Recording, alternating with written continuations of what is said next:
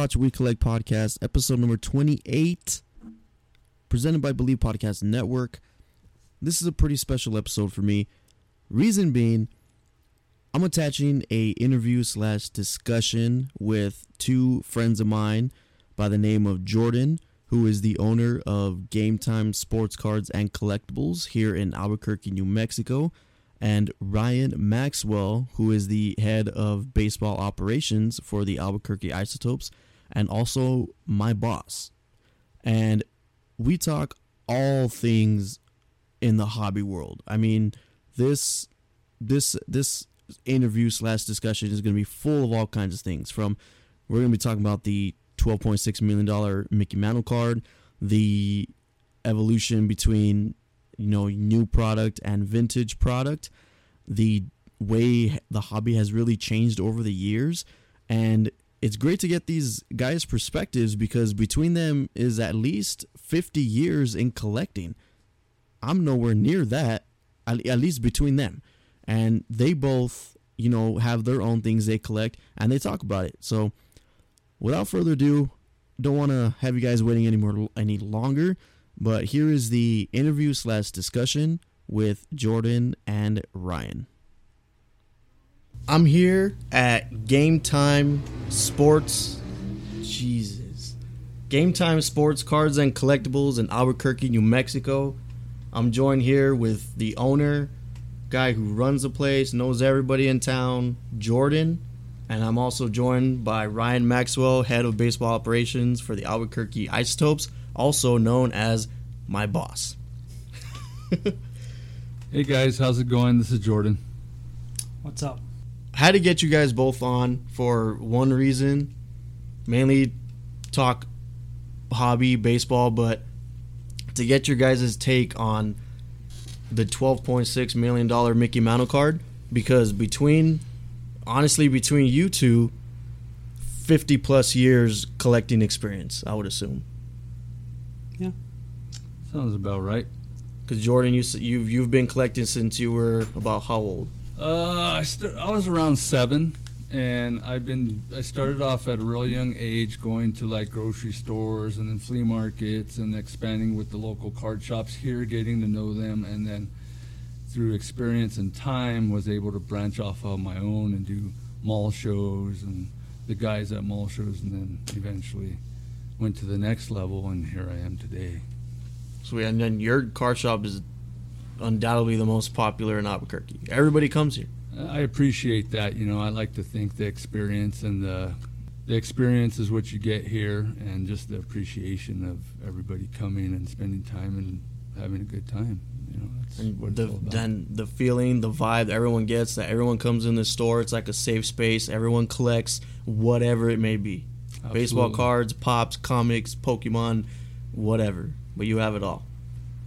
And also Ryan, known you for a couple months already, but you're vintage guy. I mean, new stuff, not so much, but you're all vintage. Correct. For me, it's basically all about the memories at this point. Started collecting when I was a kid, like Jordan. I think my first hardcore memory, dated memory, would be 1989, pulling Ken Griffey Jr.'s rookie card out of the upper deck. So that's kind of how I date myself. But I know I collected before that, but I don't know what I bought or where I got it from before then. Damn. But uh, yeah, I, I like vintage stuff. I still buy and open stuff from the '80s and earlier if I can afford it, and and uh, yeah, a lot of the modern stuff I don't really understand. Yeah, but I mean, it, between us three, it's regardless that we're all still classify ourselves as collectors, and we're all just we're in this hobby. We all love certain stuff.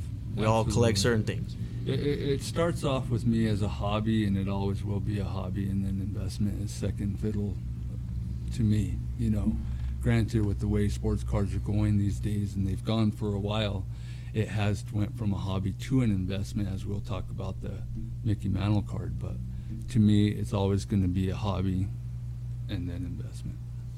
And then probably third would be you know your business. Like Correct. if if certain products and certain sports is doing good, it's better for you. You know, it gets people drawn in the store. It gets them like, hey, do you have Juan Soto stuff? Like, yeah, I do. Like he's right over there. Do you have Trevor Lawrence stuff? Yeah, Like a kid was just in here earlier with a Trevor Lawrence card, so it brings everybody in regardless. Absolutely. Yeah. So great. I mean, I, get right into it. I just want to talk about the big one that just sold the 1952 SGC 9.5, the Topps Mickey Mantle rookie car that sold for 12.6 million dollars. It's a value. I love that it's sold. I love because the thing is, is us who has been into this hobby a long time has always wanted recognition to the sports cards um, on TV exposure, like on ESPN, on Fox, or whatever it's on. Now that it's on TV and getting the exposure and recognition through social media and stuff, these people, uh, the people are um, seeing that there's value in this rather than back in the day, they would say it was strictly for kids to collect now it's gone mainstream to where there's celebrities doing it, promoting it. Uh, there's box breakers on YouTube. It's become a everyday thing now, and that's an amazing thing because it keeps people coming back to a, your LCS, your local card shop, and it keeps them motivated when they see those expensive cards sell to continue on and continue on and get those boxes and buy the singles and grade them and stuff. That is an, the most amazing feeling there is because it keeps our hobby going and going and going. And it look so here here was my thing. Like when it sold for 12.6 million, like it wasn't until a couple of weeks ago when the Honus sold for what was it 7.25 million. And then in the hobby world, we all knew that this Mickey Mantle was coming up next.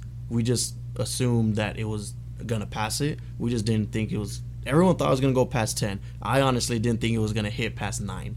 I think my prediction was like eight point, like three or something like that. I didn't think it was to go past eight some as well, um, but they also did extend it so they can get more money out of it because they did see that it was consistent on climbing past the million dollar increments. Um, selling for 12.6 is awesome again, but then it worries me as well because this young generation goes into this hobby only wanting cards that are valuable, you know, and it's not all about what's valuable, it's about the appreciation to have any sports cards, you know. I, understand why the mantle sold for that though. What I don't understand is why some of these modern cards sell for millions of dollars. I mean, so when the sale was announced, it was all over news, right? Not just card collectors, but I had aunts and uncles texting me because they know I like to collect headlines and stuff. And my uncle said, you know, I had these cards growing up and I put them in my bicycle spokes. I said, well, since you did that, that's why this card is worth so much money because it's so hard to find in mint condition. Back then, they weren't collectibles, they weren't valuable or investments. They were something that you trade with your friends and you wrote on. I mean, I have tons of cards from the 50s that have the team name scratched out because the guy either got traded or maybe the kid didn't like that team or whatever it is. And Yeah. I love those cards. They don't bother me. I, I think it makes them cooler, you know, because these kids loved and they hated and they, you know, they meant something to them. They weren't kept in safes or in, you know, lucite screw down things. They were they were something that were treasured and traded and, and collected. Right. And, Put in your pocket, rubber yeah. and My, Michael said they put them in his bicycle spokes. So, mm-hmm. so I mean that's why finding a card that is now 70 years old in mint condition, to me that should be valuable. But pulling a 2000 whatever that you know somebody the company produced one of one. This is the, the hard one to find, you know, and, and people kind of fall for it. But, you know, I know people collect different things. I, I'm a vintage guy, so I don't really understand a lot of the one for ones, but you know, the few boxes I've opened in the modern stuff, I find myself falling the same trap. You know, I'm like, oh, come on, let's get that that super fractor, let's get that, you know, whatever. So And it's funny going forward. Um, yeah, the 9.5 uh, SGC 12.6 million will be interesting to see what the PSA Gem 10 sells for uh, upcoming. But as time comes and within the next two to five years, how many more 9.5s are going to surface out there? You know, how many more PSA Gem 10s are going to surface?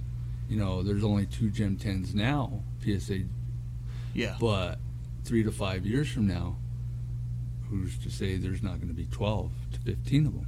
You know, being that this is the first like SGC 9.5 and like I know that the PSA 10 is rumored to hit the auction this year from Goldin Auctions, right? Goldin Auctions has it because they were showcasing at the National. I don't know if they're actually selling it. They're trying to get the owner to sell it. I think the one they had was from the owner of the Diamondbacks, right? Mm, Right. Yeah. Yes, because um, one of our starting pitchers, I told Riley Smith, told me that the owner showed it to him. That's crazy. He had told me that. and they Yeah. project that to be 30 mil, right? Yeah. I So I pulled the population report here. Out of all the Mickey Mantle cards graded by, of course, just this is just PSA, I'm not taking account Beckett or and any other ones. They've graded 1,496 card 311 Mickey Mantle 1952 Topps cards. Only three have got a 10. Six have got nines. Unlike the other companies, uh, PSA doesn't do 9.5s. It's either a 9 or a 10. Um, and then there's still only 35 eights, 76 sevens. And there's not a ton of cards out there. Not a lot of 311s out there. So, I mean, if you want this card and you want it at PSA 10, you only got three three choices right now. And yeah, I think it's going to be a $30 million card because I think a lot of people out there want that card. I think when you get that type of money, it's not about investment or about, you know, whatever reason someone might spend that kind of money. I think it's just about bragging rights. I was You about know. to I was thinking the same thing. I think it's just about saying that I have that card and like Here's how much I spent on it. yeah, and not like like flaunting it, like showing it in people's face, but like if you want to see this card, you got to come to me. Like I don't know, like So the perspective is: Do you guys think the twelve point six million dollar card, the thirty projected thirty million dollar card, does this help the hobby, or does it help the investment?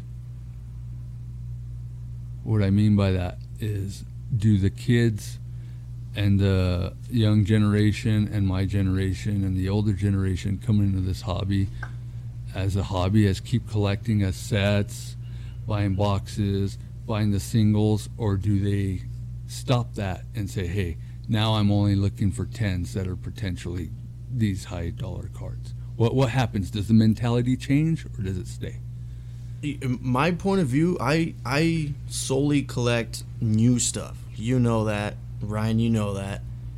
I don't know vintage at all. I'm not gonna say I don't. Like I don't know what's valuable in vintage, but I'm not gonna go out of my way because this card sold for 12.6 million. I'm not gonna go out of my way to go find some vintage stuff and grade it and be like, well, if I hold on to it for what was it 70 years it's to be 12 million. Like i'm not to go out of my way and do that. That's the investment gamble side of it. I don't do that. I collect for me. Well, I think the difference between vintage and modern is if you go open, if we had a box of 1952 Topps sitting in front of us right here that was in original condition, hadn't been touched, you know, with no moisture damage, no nothing, just nice and new. If you open those packs, the chances of finding a PSA 10 in any of the cards are going to be very low because the quality control back then was a lot different. I mean, they cut the cards, they're off center, the cuts are not, you know, the tools they used weren't very sharp. Uh, like OPC cards in Canada were cut with a wire, an oscillating wire. So I mean, nowadays you get cards and they're minty, they're fresh. You know, like you expect a nine or a ten out of every card you pull out of a modern pack, right? right If you get like a card that's got a ding, you're like, oh, what the heck, you know? Yeah. But that was totally common. You know, not only is it going to be hard to find a gem 10 in those boxes but it'll be hard to find a mickey mantle because it's a high number Yeah. they dumped supposedly tens of thousands of those cards in the ocean because uh, the first couple series didn't sell very well. So Mickey Mantle's in the last series. Mhm. So um, they took those that series and literally dumped them in the Atlantic Ocean because they didn't yeah want to like waste the money of, of producing them and putting them out and shipping them out and stuff. So the high series numbers, the high series cards, which is card um, what three ten and above, yeah um, is really hard to find compared to the other ones. But I mean, you go open a box from 1985, and the corners are going to be dinged. You know, the edges are gonna Yeah. be fuzzy. I mean, they're gonna be off center. You're printing dots and defects that all, you know, preclude a card from becoming a ten. Finding a ten in any vintage card is super hard. But I feel like now in modern cards, the way they're produced, it's a different ball game. Yeah, you shouldn't have anything less than a nine in a modern card, Yeah. right? No. I mean that's what everyone thinks because everyone thinks, oh, it's new new Mhm. cars, new technology. You guys should be you know switching your blades or whatever at the company production every day so they can get a nice clean cut. But it does happen because the people who sold the triple logo man LeBron, it was authenticated.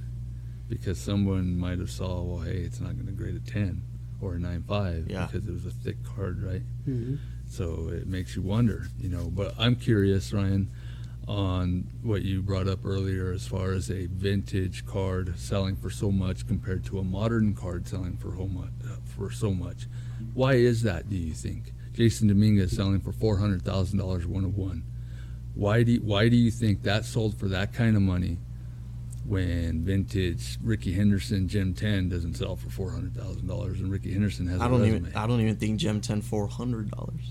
No, a, a Henderson Gem 10 would sell for quite a bit of money, but uh, I don't understand the manufactured scarcity. I mean, to me, it's kind of, uh, I mean, it's good marketing, it's good, good tactics by the, the company, but I mean, cards now. What's the average price of a, a new box of cards, like a premium product? We're going to find a, a card like that. I mean, hundreds of dollars, right? Thousands. Yeah, I mean, when I was a kid, fifty cents a pack, thirty-five cents a pack when I was real little. I mean, you could buy a whole box for under twenty dollars, and that was like I tried to get my parents to buy me an entire box was always a no because we're not spending twenty dollars. but now you got boxes out here. I mean, we were in here, and that kid was probably ten years old, and he just dropped four hundred dollars. I was like, and oh, didn't get anything. and left all those base cards here. if, you're, if you're listening, I'm sorry, buddy. Yeah. it's amazing how that works because I've always wondered that in this hobby where you have these up and comers like, uh, okay, Luka Doncic, great player, fan favorite, man, he's he's amazing, right?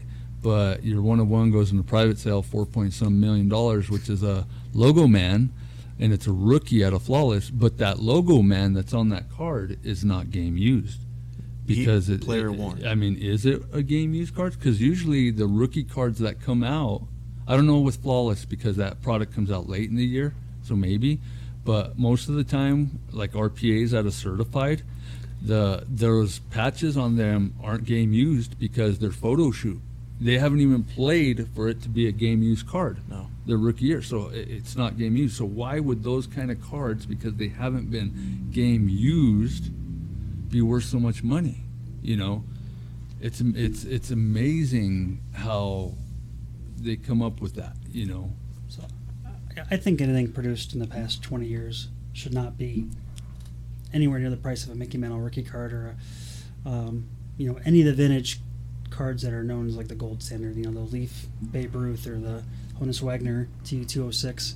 I mean, those are valuable. Like Honus Wagner was not really, you know, you think of famous baseball players, you don't think of Honus Wagner. You You, don't think, of Mickey Mantle Wagner, and right. Babe Ruth and stuff like that. But Honus was rare because whatever the reason was, he didn't want his image on a tobacco card, Mhm. whether he was anti-smoking or just wanted some money. Uh, he had the card pulled, and that's why it's so valuable because it's so rare. exactly. So that's why that card's rare. I mean, per, making one of one of something, you know, I could go sign a baseball and say, "Hey, this is a one-on-one Ryan Maxwell signed baseball," but it's not gonna be worth a million dollars. And Right. People say, "Well, you know, you're not LeBron James, you're not Luka Don Doncic or whatever." Yeah. You know? It- it's funny because how it's so valuable, and they haven't had that resume. You know, that's why I've always I'm always asked, would you prefer an autograph or a prime patch? And it depends on what player, and it depends what era, because I've always told people, I would get that prime patch, and they're all really over the autograph. Why? The autograph is the autograph. I said, well, exactly what you said. The autograph is the autograph. The autograph can be used. Them they could sign the back of a phone case, a receipt, a napkin when you run into them at the airport, whatever. They sign anything, right? Anything and everything.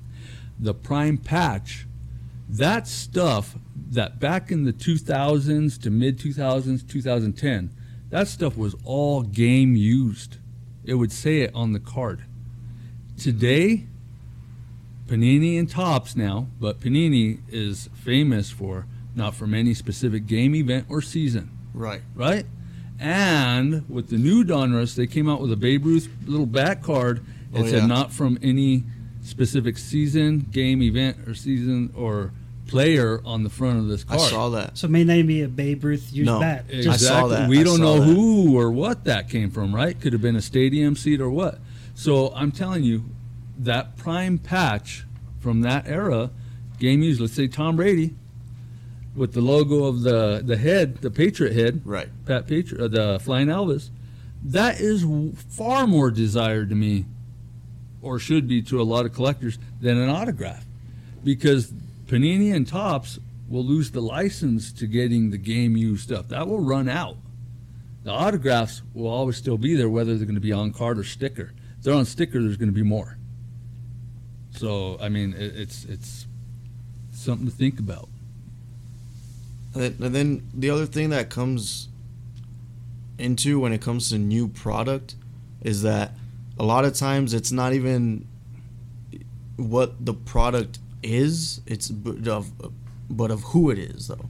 Like that Luka one, that when he was hot in the streets, that's why it sold for over four million dollars. And then like no more like Patrick Mahomes, like his card sold for what was it like three point something, Yeah. and Luka sold more, which is crazy. And on the question I asked you guys earlier in the day, what has Luka done? Granted, he came in what 20, 2018? Oh. It's eight, I think it was 18. 2018? Yes. It's a year after Okay, Mahomes. so he's played 2019, 2018, 19, 2020, 2021, 22. Okay, he's played four years, right? What what will he do, or when will he do it, to even be compared to Dirk Nowitzki? Yeah. You know, Dirk Nowitzki has one championship, great player, first ballot Hall of Famer, no doubt. We'll have a statue in Dallas. but will Luka become that? Will Luka fill those shoes? As far as the fan favorite, he's there.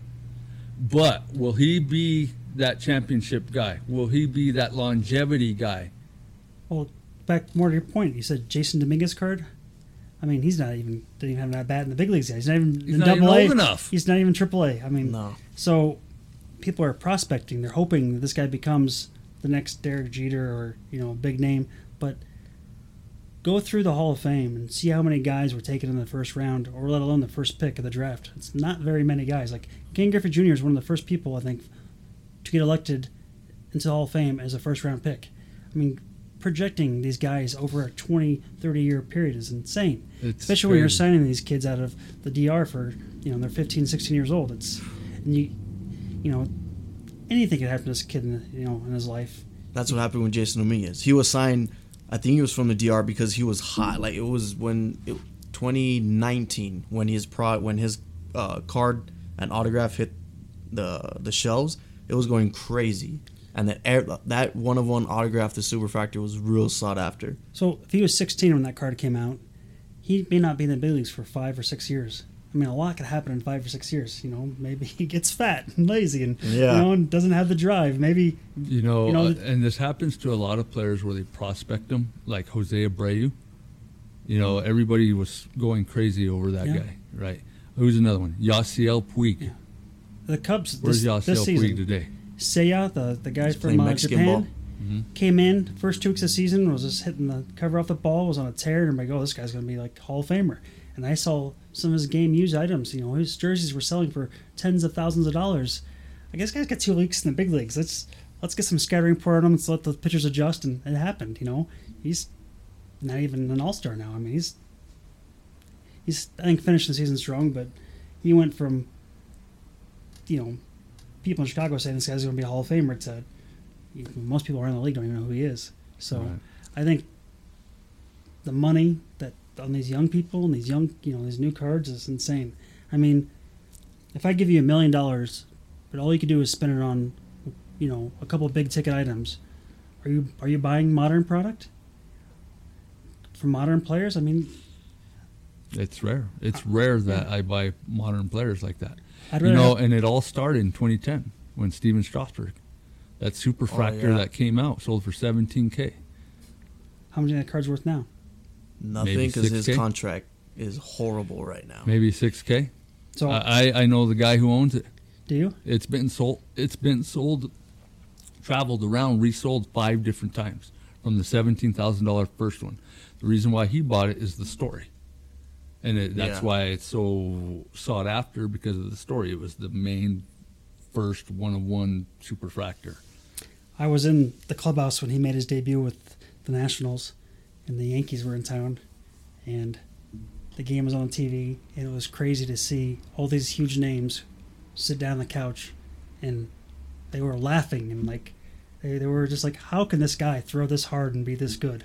You know, I mean, they even we're talking about Hall of Fame guys talking about how good this kid was. So I remember the hype. You know, hype was real. Hype, hype's real. But- Hideo Nomo had hype. But doing that No more. for one season, two seasons, three seasons, but doing it for 20 years is a whole different story. To be the Hall of Fame, you, you can't have two or three good years. You need Mhm. 10, 15, 20 years to be a Hall of Famer. And then, then I think maybe your card should be worth something. Yeah. But I don't know. I mean, if someone buys that Jasson Dominguez card, how much you say it was? Over 400? four hundred and fifty I mean, what if he never develops into what they think he could develop into? That guy's sitting on a $400,000 paperweight. hmm It's insane to me. But Babe Ruth, Mickey Mantle, Michael Jordan. Resumes. I mean, I could buy a game used Michael Jordan jersey, a Babe Ruth game used bat that's got documentation, photo matching. Jersey also. I could buy a jersey. I could buy all these things For the price of that. for price of what Jasson Dominguez card is selling for. Mhm. You know, you could buy Jordan's game worn shoes, photo matching, Providence. You know, I mean, you're not. Well, these were likely used. No, we have proof that these shoes were used in this NBA Finals game. They're selling way less than somebody like Jasson Dominguez rookie card. It's amazing. It is. Makes you think. So I got a, I got a uh, question for you. I mean, I know because I mean I'm in the shop like all the time, but people do. How often does it when people come in when a player gets hot during um, baseball, during a baseball season, a player gets hot? How often does it happen when people come in? They're not looking for anything else but just that player. The next day. Exactly. That's just how it, it, even hype works, even during season. Mhm. And that's like the point of this podcast is that it, it fluctuates up and down. Who's up right now? Judge, Ohtani, Pujols. Pujols, even guys that are you know that are that are looking to be you know potential MVPs that people didn't really care about them like a couple like years ago. Paul Goldschmidt, he might win Triple National Crown. League MVP, Triple Crown. But then you have people who were here early, like years earlier, looking for Tatis. Like, where's he at? And then now, again, where's he at? You get in It- big old all- trouble. It's He's a homeless funny. to this podcast. It's Yeah. funny because it's all stock market. You know, that's why I always promote you guys when the kiddos come in or the adults come in that say, "Oh, I want to start getting back into collecting because I used to collect 10, 15 years ago and stuff." I said, "Well, it's awesome, man. It's a great time to do it because cards are down online, they're affordable and stuff, certain ones." And I always tell people, just do it as a hobby. It, it- we came into this as kids as a hobby let's continue it as a hobby because once you start grading and i'm not saying don't grade i'm not saying don't look at it the money value of it okay because that is part of the fun okay but what i'm trying to promote is look go into it as a hobby because i i don't like for someone to come by that expensive box because they saw the youtube video or they saw this big card Yeah. and what they can get and they rip the box in the store and they don't get what they see on tv and they get discouraged and they they leave all hurt saying, "Ah, I spent thirty, And then they don't wanna collect anymore. They don't want to collect no more. You know, you can't look at it as value because the fine print of value is once you grade it, you just slap the price tag on it, no matter what. Because if you wanted it graded, you just slap the price tag on it. There's fine print to that. You got to find the card, okay? If it's a super short print, you still have to find it. It's going to cost you money. You got to grade it, and you got to pray that it comes back Gem 10 to be worth that kind of money, right? The cost of grading, if you want it back in two weeks, that's express shipping. That costs 150 bucks alone. You're uh, you're going to put declared value. They're going to charge you for your declared value on top of it. Insurance. i- insurance, your overnight shipping, registered mail, signature confirmation. You're going to want all that. But once it comes back, if it doesn't come back at 10, it comes back in 8.5, guess what? You're discouraged. You lost money. It's not a Yeah. Gem 10, so it ain't worth what they said. on TV or whatever, you know. Yeah. So the odds of getting that ten are harder than they make it out to be. Yeah, everybody thinks that every card from a pack is going to be a 10. No But, chance. I mean, like I said earlier, vintage stuff is a very low chance. And I never, when people come to me and say, "What do you think of Gray Jordan?" I never say a ten, and I rarely say a nine five. That is say nine. really true. I've, you've never said a 10 to anybody. I, I wouldn't. That is so true. Because I've been around a, here a lot when people say, "What do you think of Gray?" And then you'll take your, you know, your little the eye scope and you'll look at it, and you've never said a ten, and you said you always say at best, At not best, like yeah. it'll be a nine five. Like no, dude, at best nine five. If it comes Mm-hmm. back lower, well, I said at best, so you can't like you. They can't blame you. you. cannot predict a ten because then that's the, the way people think. A lot of people think is they expect that ten because I said it was going to be a ten. No, it's not going to be a 10. Nine five at Yeah. best, but possible nine. Well- That's what it's going to be. Grading in itself, people to understand, is subjective, right? hmm You know, what you see and what I see may be slightly different. So, depending on the grader you get, one grader may say, "Well, this merits a nine." Next grader may, "Well, this you know this has this issue. Maybe it's an 8 hmm You see something the other guy didn't see. So, grading can be subjective. Subjective. Absolutely. So, you, you, I've had cards that had dimple dots on them, real bad, bad dimple dots on the surface, and the card came back a nine five on the surface. yeah, I've also had the Brady one of five Emerald flawless. Um, I took it to the show in Dallas. The head of Beckett Grading was there and told me if you regraded it, it'd be an eight five instead of a nine five Sure. because the grader missed this, this, and this. And I'm like, wow, okay. So, I think grading. I like to grade because I like to be on the registry and I like to have my cards protected, and I think it looks cool in a slab. But I don't. I think collecting to grade, like you said, you know, is not a good idea. Value and stuff like that. Um, you should just collect what you love. It just if you start collecting expecting tens, nines, whatever, you know, you're going to be disappointed and you're going to be heartbroken, like you said, and it's going to. You'll get burnt Yeah, out. exactly. You'll get burnt out. Yeah, like you said, Ryan, that you collect for or you grade for you because you like the way it looks. That's why I grade. I've sent cards with you, Jordan. I collect. I grade main, mainly through Beckett because I like the way the card looks slapped. I like how it looks. I like the shine it gives off when it's in my room and it's displayed and, And it's it's got protected. a gold 9.5 and it's yeah, it's you know protected. If it has an autograph, I know it'll be it'll be fine. That's why I like to grade. Like all my cards that I have graded will probably never go anywhere. Yeah. They'll probably stay with me. Mm-hmm. if you have your box of cards in your house and the pipe breaks and you get a leak, you know, and your your collection gets soaked, Yeah. well, it's on a slab. It should be fine, you know. Slab hypothetically could be underwater and be fine. So it's just like an added level of protection when you're moving around, showing people. You don't have to worry about somebody dropping or something like that. You know, I've I've dropped cards. I know graders drop cards too because I mean, it's human nature, right? You can't handle a thousand cards a day and not drop one every now and then. hmm So I like having things on a slab. It just uh, it helps, but Eh, don't collect two slab. Right, exactly, because you'll, depending on the time when sports cards are down in the market, you know, it happens. You know, it's like the stock market it goes up, goes down, gas goes up, goes down. Um, you spend $5,000 on that card at its peak, and then literally, hey, we get popped for steroids. Oh, on the DL, oh, whatever. That card goes down 35 to 50%, and guess what? It doesn't hurt me, it don't hurt you, it hurts the buyer. It hurts the buyer because they're like, oh, I spent 5000 on this. I know Fernando Tatis collectors who come in looking for cards of him no matter what because they collect him. And when this happened to him, they were like, oh, man, I just bought this online and then this happens. I'm like, you know why that happened? Because you can't. You went into it looking at the price tag. Do do you care? Like like I talked earlier about some of the vintage stuff, like the cards from the fifties are usually in really poor shape. That doesn't bother me. Like I said, like the Gives a handwriting on them, tape marks. You know, kids just tape them in folders or on their wall. That stuff doesn't bother me. So like, I'm trying to build sets of basically all the Topps years. I've got through the seventies. I'm starting to work into the sixties and fifties. And I'm trying to buy from other collectors. They're always like, well, what kind of condition do you want? I'm like, condition doesn't matter. And they're like, well, everybody says that, but what do you really want? You want like near mint? I'm like, no, get as long as I can see what the card is, you know. And You know why it doesn't bother you? Because you collect. Yeah. You enjoy it. Yeah, it's not. I'm not trying to flip it two years Yeah, down the road and double my money. I want to have it for the rest of my life. And the handwriting, yeah, it's a bad thing. When I see cards that have pencil on them, you can, no matter what, you cannot take pencil off. Yeah. No matter what dry little magic eraser, it does not happen. I've seen people try. Right.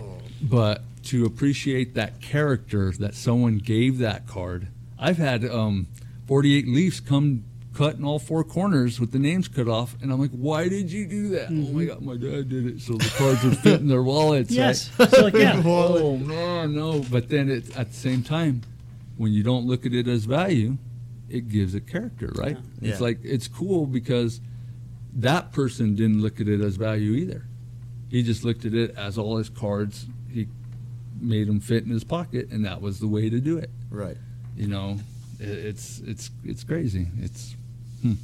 that's why I always say live, love the hobby. Try not to view it as an investment. Just use that as a perk Yeah. you know, because you're gonna buy stuff, and if you buy stuff, just enjoy it for what it is. Collect players. If you're a set builder still, that's awesome as well. But just love it, and then when you do get that card, Mac Jones, someone brought in the other day that they got out of seven out of a first off the line break. They got it was in the break for 300 bucks. Pull the card number seven. We're gonna send that out to BGS. So come back 995. Boom. That's when you can look at it as that investment because Yeah. hey, you have this into that box. That was the only team available, right? It was you got the draw of the Patriots. Boom. So you made money. That's a perk. But when you specifically go spend the thousands and thousands of dollars on the case and don't get something like that, which it happens, it's discouragement. So I, I never promote that. Never Yeah. promote looking at it as an investment because sometimes it doesn't always work. So I, I, last like two little questions for you guys before we get out of here. Um, last final thoughts on the Mickey Mantle 12.6. Do you think? What do you think the PSA 10, if it goes up to auction this year? What do you think your number is that it'll go for? Well, Ken Goldin likes to promote the heck out of these cards. That dude, Okay, he, okay. he says this this next promotion will be oh the greatest card ever made, oh the greatest. He'll do that. They'll have So that- models out there like he did for the flawless thing with with LeBron, yeah. right? He's really good at that stuff. He's, he's Yeah. amazing at it. And I, I Yeah. like Ken Goldin because he's very knowledgeable and he's mm-hmm. been in it since forever. You know, he used to be on the shop at home. And he, I used to email him back when I was more of an autograph guy and, and stuff like that. And I would email him, and he'd respond personally to me. You know, he's a very busy guy. He's successful, a lot of money and stuff like that. But when he's responding to clients like me via email, I mean, I think he's he's Pretty like- nice. He's grinding his ass off. He deserves it. Mhm, you know, he's, he's not just you know smoke and, and mirrors, yeah. but he he's good at the promotion stuff. That's not really my style, the car salesman stuff, but it works. If you're Yeah. selling through him, you like it, right? To answer your question, I'll go.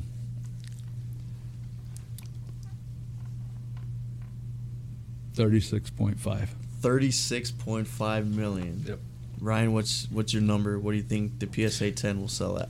I don't know. I, I predicted almost dead on the 9.5 You I, did? I, I knew there was a 20% buyer's premium, and I thought it would sell over 10 million, or like right around 10 million. That someone wants to hit that magic number, just a hey, look at me number. You know, I didn't think it was going to sell for six, seven, eight. I, th- I thought for sure 10, and then that 20% buyer premium put it to 12. But I mean, at 10, I have no idea. I mean, you're basing some of these other sales off of prior sales. Like, well, the Honus Wagner went for seven, and this card's more sought after. And there's only three copies of the 10, of the, you know, PSA 10. So I don't first know. one to hit the market too. The first They've all PSA been 10. private sales and long time acquisitions. Yeah. So I don't know. I mean, how much does a Picasso or a Monet go for? Hundreds of millions. So priceless. so, I think Jordan's probably pretty accurate. I'd say I was going to say something in the twenties, but I could see it going over thirty. I mean, Ken Goldin's really good at what he does. If he gets his hand on this card to sell, And it's been on. It's at every show, right? They've shown it at the national, and, Yep. and there's only very, very few. What Yeah. two? three. Two, Three. three, three? three. And Ken said he uh, he offered the guy fifteen million or something like that himself for his own personal collection, and he got turned down. Oh, yeah. So, so yeah, definitely over twenty then. Yeah, Uh-huh. thirty-six point. I think between thirty-six and forty-two. Yeah. I think it'll go somewhere around there. Do you think it's worth it? Absolutely. That's an even better oh, question. oh yeah, definitely. It's a ten. Really? It's a ten. There's only three. So, That's the most iconic card ever, even over the Honus Wagner. would you take like the triple logo man No. and the Brady and all that added together, you'd rather have the, the Mickey Mantle 10? Oh well. I think I think the if 52 I'm mantle looking makes sense at to it me. as It makes sense. value, Yeah. if I'm looking at it from the investment point of view, the Mickey's it. If I'm looking at it as what would I rather have, well, if you give me a nine, five, ten playoff contenders championship ticket, Brady, Yeah. uh, the exquisite uh, MJ, Kobe, LeBron triple logo man, one of one. We're getting close, right? We're, we're, I'm smart. I think I'm, I'm a very smart collector. I collect Ryne Sandberg. His most expensive card is 1983 OPC at PSA 10. You're capped at five grand. I mean, you can't go any deeper than that. So, right. so, uh, so I, there there are no million dollar cards in my PC. I don't. I, I have. I'm in stretching into the thousands for like, like I can count my ones in one hand, but I, I don't think I'll ever spend that much money ever. No so, more. what do you think? What do you think it'll go for? I, I think it'll. Damn. If I had a quick number, I'm gonna say. 20 $22.5 million. $22.5 million. Let's look at it this My way. guess. What can $25 million buy you? Like a Bowen 737, a minor league baseball team, yeah. a pretty nice house. Mm-hmm. So, I mean, I don't know. I real quick. This this is the way I say. It. Like if I even if I had the twelve point six lying around, like I it's splurge money. Like I was, I'm able to splurge it. so if you're like the co-owner of Microsoft and you got Yeah. 500 million billion dollars, I d- even I. I still don't think I would buy that card. Not because oh it's Mickey Mantle Yankee. Okay. No. So- like n- I no would. no no I would. because I'm okay, not. so because- you're, you're a multi-millionaire, five hundred million. No, no, no. I, I didn't say more. I just said if I had the twelve point six lying around, Well, like let's say I had some money. only you know, I'm people- in- all right, okay, no, I had it lying around. Would I really want to spend it on that? I mean, because like I've, s- I'm not that type of collector. Like I, I understand the value of it, the significance of it, who it is, what it is, the year, everything. Okay. You're a sports card collector. Yes, you collect modern.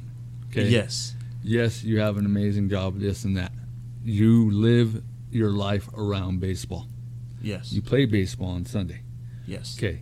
You have three mil, three million, three hundred million in your account. Someone flashes you a C, uh, SGC 95 Mickey Mantle 52 Topps 311 right in front of your face. Say, give me 12.6 million. it's a no for you, dog. I think on it, Oh, quite honestly, it would still be a no. Like, would I? I wouldn't bat an eye. Yeah, neither would I if I had that kind of money. So here's what it takes. It takes two very rich guys, like Elon Musk is a he's an asshole, but if he wants this car for some reason, I don't think he's a card gonna have collector. It. He doesn't care how much it goes for. That's He's what's gonna have weird. it. That's you what's weird two of me, those though. guys to go for it, and Yep. it's going to go That- hundred million dollars. That's what's weird to me. How, why isn't it that I know like this 9.5 hasn't been said of who bought it yet. I don't know if they ever will. But why isn't like millionaires out there actually buying it? Because they want to save it. Well, what if the funny thing was, who's a sports card collector? Josh Donaldson, Mike Trout. What if Mike Trout bought it? He could. Yeah. Aaron Judge could buy it when he gets his new contract. Anybody could who was who was the former player that collected all the PSA tens? Dmitri Young. Dmitri Young. Yeah, I mean he and he got in the right time. You know, he was doing it when it was relatively cheap. You know, Yep. I mean that guy. I think he sold most of his collection off, didn't he? hmm So I mean, if he sold it now, post pandemic, he could have really made some. Yeah, what's crazy? Yeah. If I had three hundred million dollars in my account, I'd go for the Gem Ten. Yeah. I- Why? Because not the investment part of it, but just the nostalgia, nostalgic Yes. part of it, man. Oh, who would not want a fifty-two Topps Mickey Mantle? That's the holy grail, right? Aside from the Honus Wagner, that's like, oh my god! And then in that grade, whoo, man, I gotta- that would be, wow. So, in the 90s, Mr. Mint found a case of 1952 Topps I wax about it. boxes. Let's say you had a box, a high number box of 52 Topps. Would you rip it? That's smart though. So I collect See, unopened. that's that's like my heart of my collection is unopened material boxes, packs. But it depends how I look at it. If I'm looking at it from behind the counter, no. If I'm looking at it from the collector, which I should, which I've been preaching, of course I would. But, but, it depends how you get that box. If you're given that box, Yeah. right, you know, you have nothing to lose. But if you had to go purchase that box just from the gamble, well, I'd rather have it sealed. So earlier you're talking about stuff coming out of the woodwork still years later.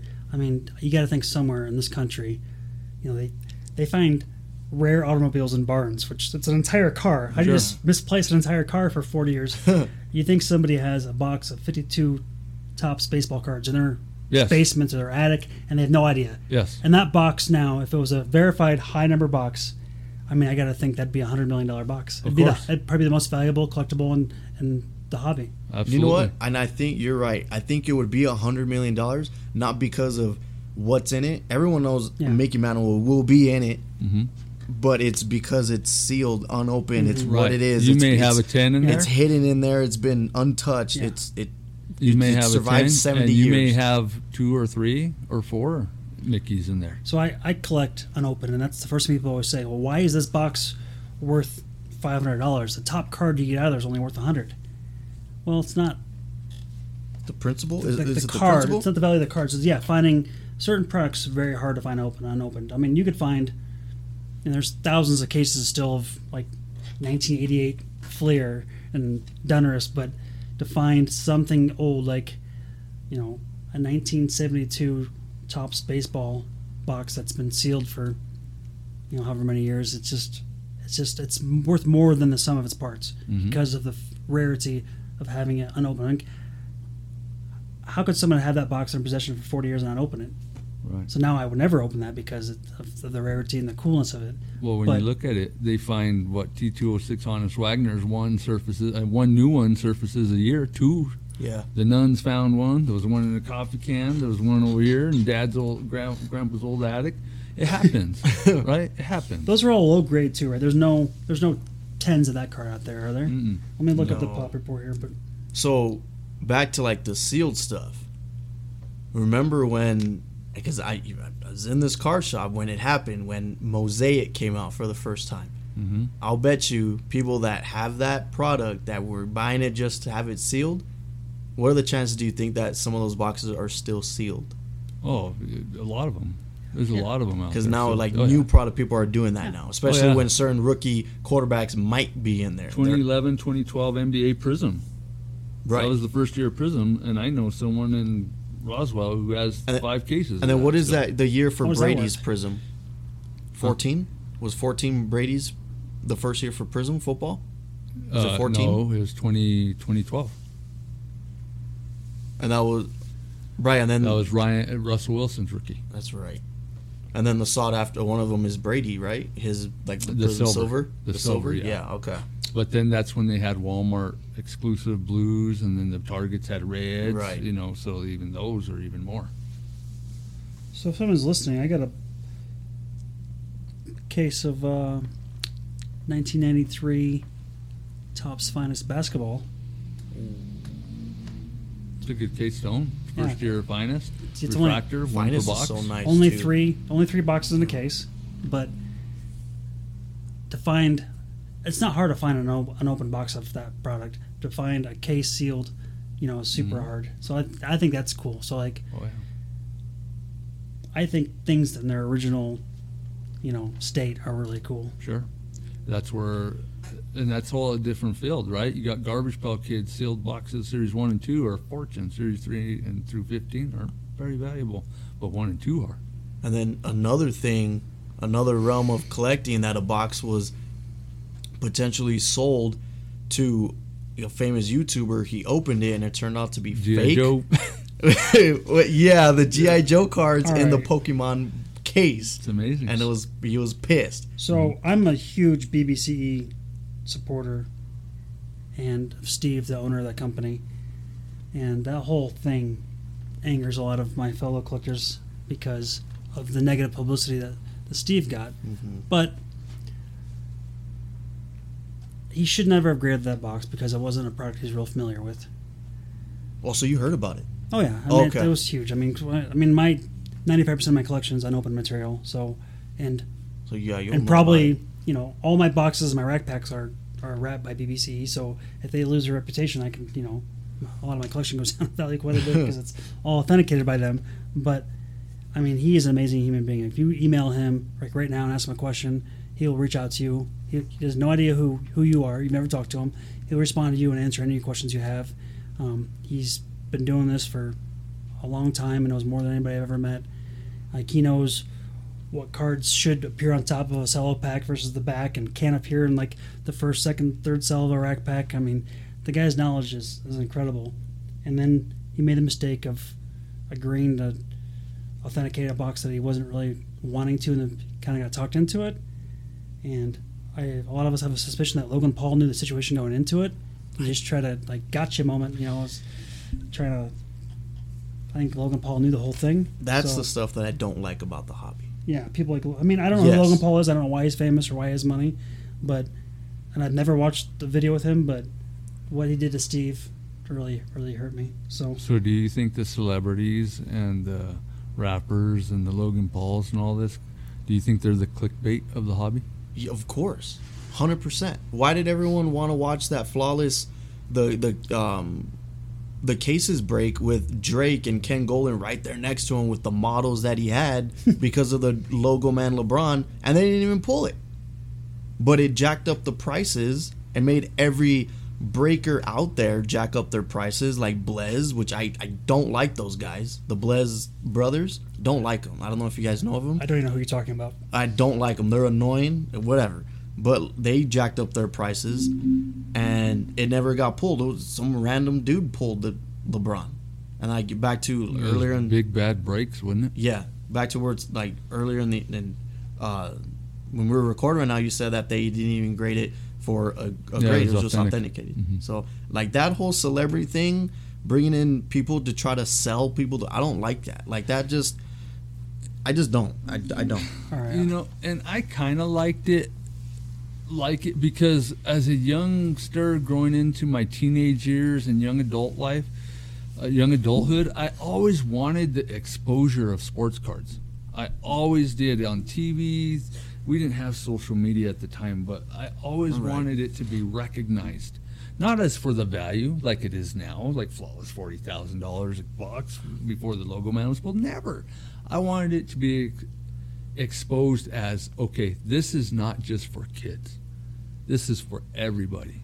Right. You know, so I kind of like the celebrity thing in it because it keeps it growing, I guess. Yeah. But for the hobby sake. yes.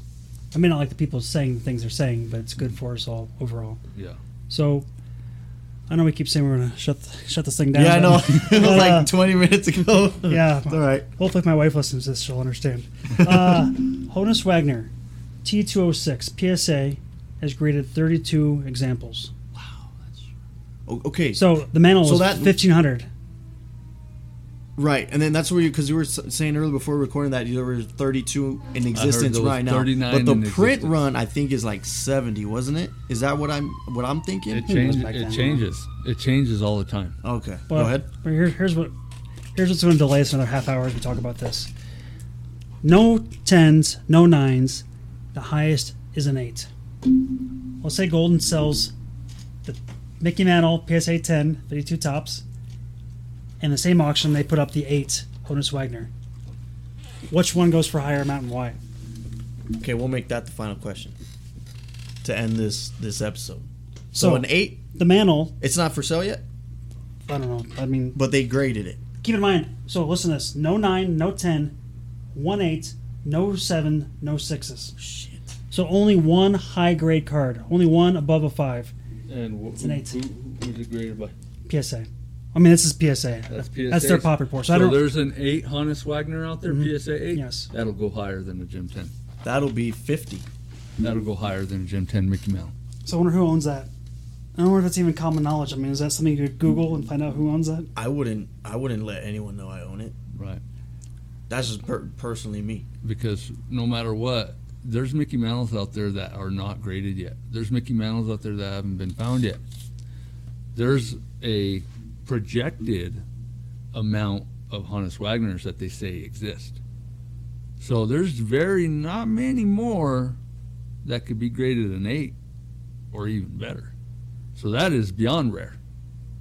There's tons of Mickey Mantles. Hey, I did not know there was an eight Fifteen hundred. And again, this I mean, people don't understand grading. There's three big companies and a ton of smaller ones. The big three: Beckett, SGC, and PSA. PSA. So the numbers we were discussing here all PSA because they're they're the grandfather of the the grading hobby. Yeah, I, would I, like Beckett, but PSA is the end all be all. Like, unless it's a Yeah. Beckett, what uh, the pristine black label ten, Right. I think is a little more valuable than a PSA Oh, yeah. ten, in Yep. my opinion. It but is. PSA is Black end all be all. beyond rare. if I had to take one of those cards and I could not resell it, so just collectible only, I'm taking the mantle because it's a 10. So am I. So Oh wow. if it's a PC card to me and it's not a 10, I don't care what grade it is. I mean, like what I told you, I'm building my sets. I mean, obviously, I want nicer cards, but I'm not willing to pay for them because to me, I get the same enjoyment from the one with the writing on it from you know some eight year old kid mm. 40 years ago. Is- is I would have an eight or nine, you know.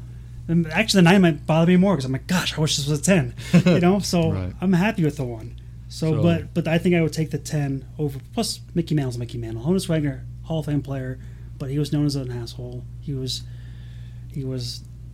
Those stores out there, there is racist too. Yeah, I mean, I mean, I mean, everybody was racist in the Yeah. 1908s. so yeah, but Mickey was that I mean, class that guy. he was just a face of America. I mean, if you were growing up in the '60s and stuff, and you were a kid, I mean, everybody loved Mickey Mantle. switch hitter Yeah, all around. From Oklahoma. What would imagine if he didn't hit the sprinkler head? it would have been un- unbelievable. So, so my question for you guys is: before we go, this is it for me. Um, one, Yeah, we'll if see. you can own one card, one card for your PC, what would it be? It would still be. It, I can't touch it. I'll never touch it. Big Papi rookie. it no. Who's Big Papi? Jeez. I don't know. My God. All right. It would be the 2014 ba- uh, Topps Bowman Bowman Chrome. It would be the Mookie Betts first Bowman autograph, numbered 50 of 50. It's gold. It's a graded 9.5. Okay, That would be my number. card. Cool. Before I answer, I'm gonna say that when Chris applied for a position with the Isotopes, he put down Jordan as a reference, and I called Jordan. I go, "Hey, do you know this Chris guy?" He's like, "What? No. What's the last name?" I'm spelling it. He's like, "No, Uh, I don't think I know that person." It's because Chris has a different name in this world. Yes. Yeah. Ryan calls me. Yeah, tell the I'm- story. It's funny. Ryan calls me. I'm literally at the You were in Texas Dallas. show, Dallas show, March 6th, March 5th, something like that. And Ryan calls me and he says, "Hey Jordan, how's it going?" I'm like, "Good, man. Just over here at the show."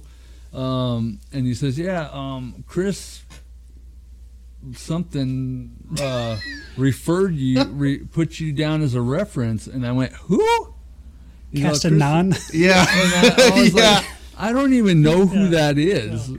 And Ryan's all, you don't know who this Chris is? And I went, no. And then I was like, but you know what, Ryan? If you put me down as a reference, then he's a good guy. Yeah. He's a good guy. so when I hang up the phone and hours go by and I'm thinking, and then the next, when I get back, no, no, no, no, no. I call Chris. You weren't back yet when you called me. Yeah, I wasn't back yet. I was in my hotel and I talked to him, and I know Chris as Mr. Red Sox. so when Mr. Red Sox tells me, "Hey, uh, Ryan, call you," I put you down as a reference, and I'm like. Oh wow! I was like, "Oh, crit, crit! Oh wow!" I said, "Why didn't you have him ask for mi- tell me put Mr. Red Sox down? Then I put would have down known." application. So nine times out of ten, something like that, I just throw your application in the trash. Yeah. But, but for some reason, I called your second reference, and he knew you by your name. Okay. So, Oh, so man. luckily we hired you. and You've been a great fit. That's, so that's Appreciate it. hilarious. But- my, uh, I mean, if I could buy any one card, Your Um, grill? I mean, I'd want that Mantle PSA 10. If, if not that, probably a Jordan PSA 10. If not that, uh, I, I have it. It'd be Sandberg 83 OPC. Maybe maybe a 1980 TCMA, it's a minor league card of Sandberg and a PSA 10. I don't know if they're out there. I don't. I have some lower grade the one ones. where- the, the one, the photo of the three of them. No, that's a Venezuelan one. Oh, I- okay, okay. I have Never that mind. card too. I don't know if there's any high grade cards of that one either. I have some low grade examples. Those Venezuelan cards are hard to find because most of them are stickers and sticker books, so kids would paste them in. Mhm. So it's hard to find Venezuelan cards without the, the the tape residue or the glue residue or the sticker whatever. So, but yeah, I'd say 83 OPC Sandberg is my my favorite card that I had my PC. That was my Grail card, and I had a BGS Pristine 10, and I traded it and cash for a PSA 10. So, it was a good trade. Uh, I mean, most people say they'd rather have the Pristine, but um, I talked to it. I was actually at a show in Canada, and the dealer said that the BGS was likely a sheet cut card, meaning someone had a full sheet, cut it themselves. What what what subgrade gave it a ten? Which one was the nine point five? No, it was a Pristine 10. It's all 10 grades. That means it was a black label. No, All- all, all ten subs are black label. Yeah. So So one of them was a nine point five, and the other three were Oh. a ten. Maybe I don't know. I don't Or no, remember. two of them can be ten. It's for sale on eBay right now. The guy I sold it to or traded to. is- Two two of them, two subgrades can two be a ten. tens and two nine fives. Let's look it Can up. be a Can ten. be a pristine. Okay. But I wanted the OPC um, and a PSA for my, my registry. I wanted to have it for my Sandberg rookie registry. So that's a, another one of those marketing ploys that gets people, but Uh. it works.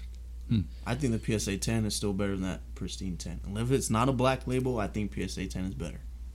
So the dealer, you know, obviously he's a Canadian dealer and was very knowledgeable in OPC cards, and I'm familiar with them being cut by a wire, which is crazy. Flared. hmm So you- a lot of high grade OPC cards have really rough edges, and most people are like, well, how could this get a 9.5 or a 10? Look at look at these edges. Like, well, it was cut with a wire, so they're all like that. So this one just cut better than most. but um, so he explained to me like, yeah, look at this card. It's almost obviously a sheet cut card. PSA wouldn't grade that card, and in fact, I tried a crossover and it got rejected. So um, here it is. It's a gold label. It was 10 centering, 10 corners, 10 edges, and 9.5 surface. That's what it was. The surface. 10, Okay. 10 pristine Oh, gold. 0.5 off of black label. Yeah, I mean, I don't Oh. know much about BGS, but I'm sure somebody would explain that to me that I should have kept it. But if it's a sheet cut card, I don't want it because someone took a full factory sheet, Oh, man. which you can still find those out there, and then they just cut it themselves and submitted it. Hmm. So I, Wow. I still I think the PSA ten is better. My I- personal I, opinion. 'cause I, would like want, Beckett. Personally, for me, I'd want the pristine. okay. would it bother you knowing it was a sheet cut card? No. And you just want the ten? 'cause that's how I wouldn't tell cut. anybody. Well, I mean, I knew. Uh, So, but I don't know what's. I mean, you have your you have Uh, your card, but it's just not in the grade you want it. No, uh, I would want. See, a ten doesn't exist. It but doesn't? No, not of the championship ticket. See, I don't even understand that card. I, I actually asked mm. Chris about yeah, this because we go- saw it in, So, a, in a I- book. So, I s yeah, it was for he one of the saw auction the houses. rookie ticket. And So- I was Okay, like, I think so- Jordan. So had I said they take an actual ticket from the game and, No, no, and no, no, frame no. it. He's like, no. No, it's, it's playoff contenders. It's a product. Now it's called uh, Panini contenders, but playoff contenders back in Oh, 2000. playoff is a manufacturer. Okay. Correct. Yeah. And so it's type of card that has that looks like a ticket. Mm-hmm. It has a seat number or whatever, like a little replica ticket as its design of the card. But it's just the design. There's no actual ticket involved. Correct. Okay. So this card, there's 2,000 of them made for 2,000. 1,900 of them, well, all 2,000 were signed by Tom Brady. Okay, this is football. 2,000 playoff contenders. 1,900 were signed, and 100 of them were signed championship ticket, which means it's a parallel of the regular one that has a foil on the surface instead of your base So he signed that after he won the Super Bowl. 2000. No, No. his rookie year. Okay. So it's before Super Bowl. So it's a rookie. So why yeah. is a championship just just gimmick? it's championship tickets the parallel. okay? Just of all they have a I bunch think of it- it list may- of players. I think it adds more value because the year after he won the Super Pic- Bowl, pi- so it's like picture oh, man. picture your Topps base hmm and your parallel, refractor. your Topps chrome. Okay, Topps Topps chrome. Yeah. Okay. Or your Prizm and your silver Prizm. Get it? Parallel base parallel. So there's a hundred of the championship ticket. So my holy grail would be the championship ticket. I don't care if it's graded or not. I would, well, I'd like it to be authenticated. Um, but yeah, that would be. So you get the regular. You want the one of a hundred. Yes. Okay. Yeah. And how much is? Uh, Two. Uh, last one, seven point five or eight sold for two point eight million. oh, word millions Yeah. yeah. for a card that's not legal to get to drink. Well, actually, it is now. It is. yeah, it's 21 years old Yep. now. Yeah. See, that blows my mind, though. I mean, 2.8. I mean, Tom Brady, obviously one of the best football players of all time, right? No. The. The, sorry, the. You're gonna get him started, man. But, I mean, this goes back to the middle. I just don't think that it's worth that kind of money. I, I think Tom's undervalued, to be honest, and this is why. If I'm looking at it from values, okay, this is why. As a, as a you're looking at it like a stockbroker look at stocks. Yes. No emotions, just Yes, just and, numbers. and, and as a statistic guy, Mm-hmm. This is why he's undervalued. Because if you have Honus Wagner sell for that kind of money, due to the rarity, you have Mickey Mantle, 52 Bowman, uh, 52 Topps sell for that kind of money, even raw. Okay. Yeah, granted, some of Tom's rookies go for extremely amount, but if you compare statistics, those two guys couldn't hold a candle to what Tom has done in his career. We can't do that. It's baseball. I understand, but if you Well, look I at think he can. achievements, achievements, like Michael Jordan's the go to basketball. Admit it says LeBron James is an idiot. sure. I don't like. Uh, do you think?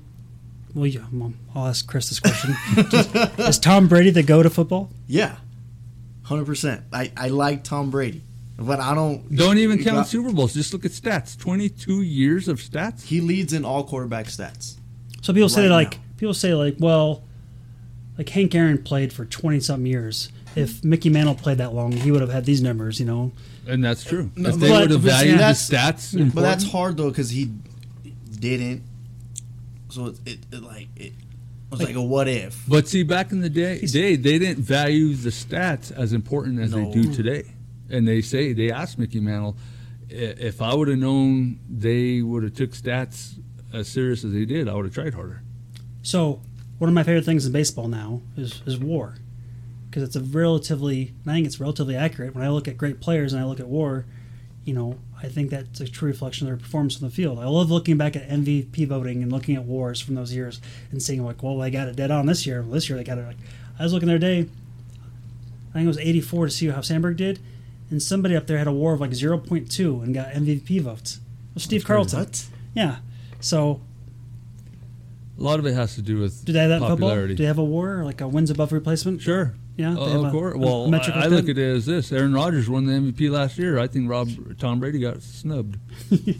Yeah, Aaron Rodgers. Is What what douchebag. is the stat for for Is there a WAR for, for football? quarterbacks? Because in war and baseball, it's wins above replacement, which is like Zero's average. If you're an average baseball Yeah. player, you're a zero.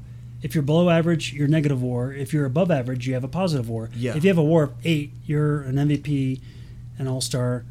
If you if you're a WAR of eight for multiple years, you know you're potential Hall of Famer type guy. But like right now the MVP race for the National League. Paul Goldschmidt is six is six point it's seven. Nolan Arenado six point nine. teammates. So that now everyone's like, well, who's going to win MVP? If you want to go solely on WAR, is Paul Goldschmidt. Goldschmidt. But Nolan Arenado, it has the same, you know, kind of little close to WAR, but his def- defense is significantly better than Paul Goldschmidt. So that's when I was like, oh, we got to put in defense to account. Okay, well, it's kind of like, well, you leave it up to who is actually voting for the guy.